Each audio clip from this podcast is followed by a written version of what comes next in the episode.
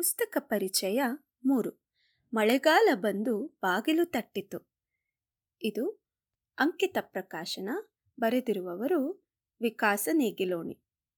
ಮೊದಲಿಗೆ ಪ್ರಶಾಂತ್ ಭಟ್ ಅವರ ವಿಮರ್ಶೆ. ವಿಕಾಸರ ಕಥೆಗಳು ನಿತ್ಯದ ದೈನಿಕದಲ್ಲಿ ಕಳೆದು ಹೋದ ಪಿಸು ಮಾತುಗಳದ್ದು. ಈ ಒಳದನಿಯ ಹೆಕ್ಕಿ ನಮ್ಮ ಕಿವಿಗೆ ತಾಕುವಂತೆ ಮಾಡುವುದರಲ್ಲಿ ಅವರು ಜಯಂತರ ನೆನಪಿಸುತ್ತಾರೆ. ಆದರೆ ಇವರ ಕತೆಗಳ ಹಾದಿಯೇ ಬೇರೆ. ಅದಕ್ಕೆ ದೈವತ್ವದ ಹಂಗಿಲ್ಲ. ಹುಲುಮಾನವರ ನಿಟ್ಟುಸಿರು ಮಾತ್ರ. ಬೇಕಾದರೆ ನೋಡಿ, ಎಲ್ಲ ಸರಿಯಾಗಬಹುದಾ ಅಂತ ಕಾದು ಕುಳಿತವರಿಗೆ ಬದುಕು ಹಾಗಲ್ಲ ಅನ್ನುವ ಸತ್ಯವ ಮನದಟ್ಟು ಮಾಡಿಸುವ ವಾಸ್ತವ ದರ್ಶನ ಇಲ್ಲಿದೆ. ಕಳ್ಳನೊಬ್ಬನ ಮನ ಪರಿವರ್ತನೆ ಆದರೂ ವ್ಯವಸ್ಥೆ ಅವನ ನೋಡುವ ದೃಷ್ಟಿ ಏನೂ ಬದಲಾಗುವುದಿಲ್ಲ.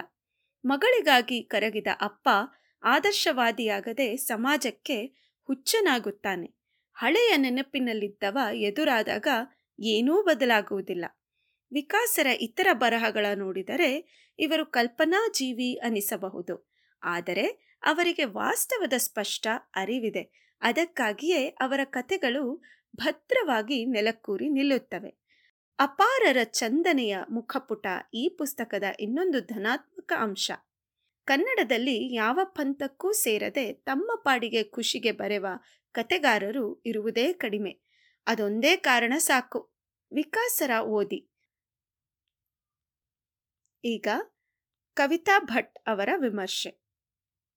ಮಳೆಗಾಲ ಬಂದು ಬಾಗಿಲು ತಟ್ಟಿತು. ವಿಕಾಸ ನೇಗಿಲಿಯೋಣಿಯವರ ಕಥಾ ಸಂಕಲನ ಇದು. ಓದುವಾಗಲೆಲ್ಲ ಕಾಡುವ, ಮುಗಿದ ಮೇಲೂ ತನ್ನ ನೆನಪಿನಲ್ಲುಳಿಸಿಕೊಳ್ಳುವ ಕತೆಗಳಿಗೆ ಮೊದಲ ಮಳೆಯಿಂದ ಹರಡಿದ ಮಣ್ಣಿನ ಕಂಪಿದೆ. ನೇಗಿಲೋಣಿಯವರ ಕತೆಗಳನ್ನು ಮೊದಲ ಬಾರಿಗೆ ಓದಿದ ನನ್ನಲ್ಲೂ ಅಂಥದ್ದೇ ಒಂದು ಗಮಲು ಆವರಿಸಿಕೊಂಡಿತ್ತು. ಕೆಲವು ಕತೆಗಳಿಗೆ ಗೊಂದಲವನ್ನು ಸೃಷ್ಟಿಸುವ ಅಸ್ಪಷ್ಟ ಕನಸುಗಳ ಚಾಪಿದೆ. ಇನ್ನು ಕೆಲವಕ್ಕೆ ವಾಸ್ತವವನ್ನು, ಕಲ್ಪನೆಯನ್ನು ಬೆರೆಸಿದ ನೋಟವಿದೆ. ಇನ್ನೂ ಇದೆ ಎನ್ನಿಸುವಾಗಲೇ ಮುಗಿದ ಕತೆಗಳಿವೆ ಒಟ್ಟಾರೆ ಎಡಬಿಡದೆ ಓದಿಸಿಕೊಂಡು ಹೋಗುವ ಹೊಸದೊಂದು ಶೈಲಿ ಕತೆಗಳಲ್ಲಿದೆ ಮನುಷ್ಯನ ಭಾವನೆಗಳೇ ವಿಚಿತ್ರ. ಇರುವುದೆಲ್ಲವನ್ನೂ ದೂರ ತಳ್ಳುತ್ತಲೇ ದೂರ ಇರುವುದಕ್ಕೆ ಕೈಚಾಚುವ ಚಂಚಲತೆ. ಸೀತೆ ರಾವಣನಿಂದ ಅಪಹರಣಕ್ಕೊಳಗಾದಾಗ ಏನೆನ್ನಿಸಿರಬಹುದು ಎನ್ನುವುದನ್ನು ತನ್ನ ಮನದೋಟಿಯೊಂದಿಗೆ ಅರ್ಥೈಸಿಕೊಳ್ಳುವ ಸೀತಾಲಕ್ಷ್ಮಿ ಕೊರಗನನ್ನು ನೋಡಿ ಮೋಹಿತಳಾದಳೆ.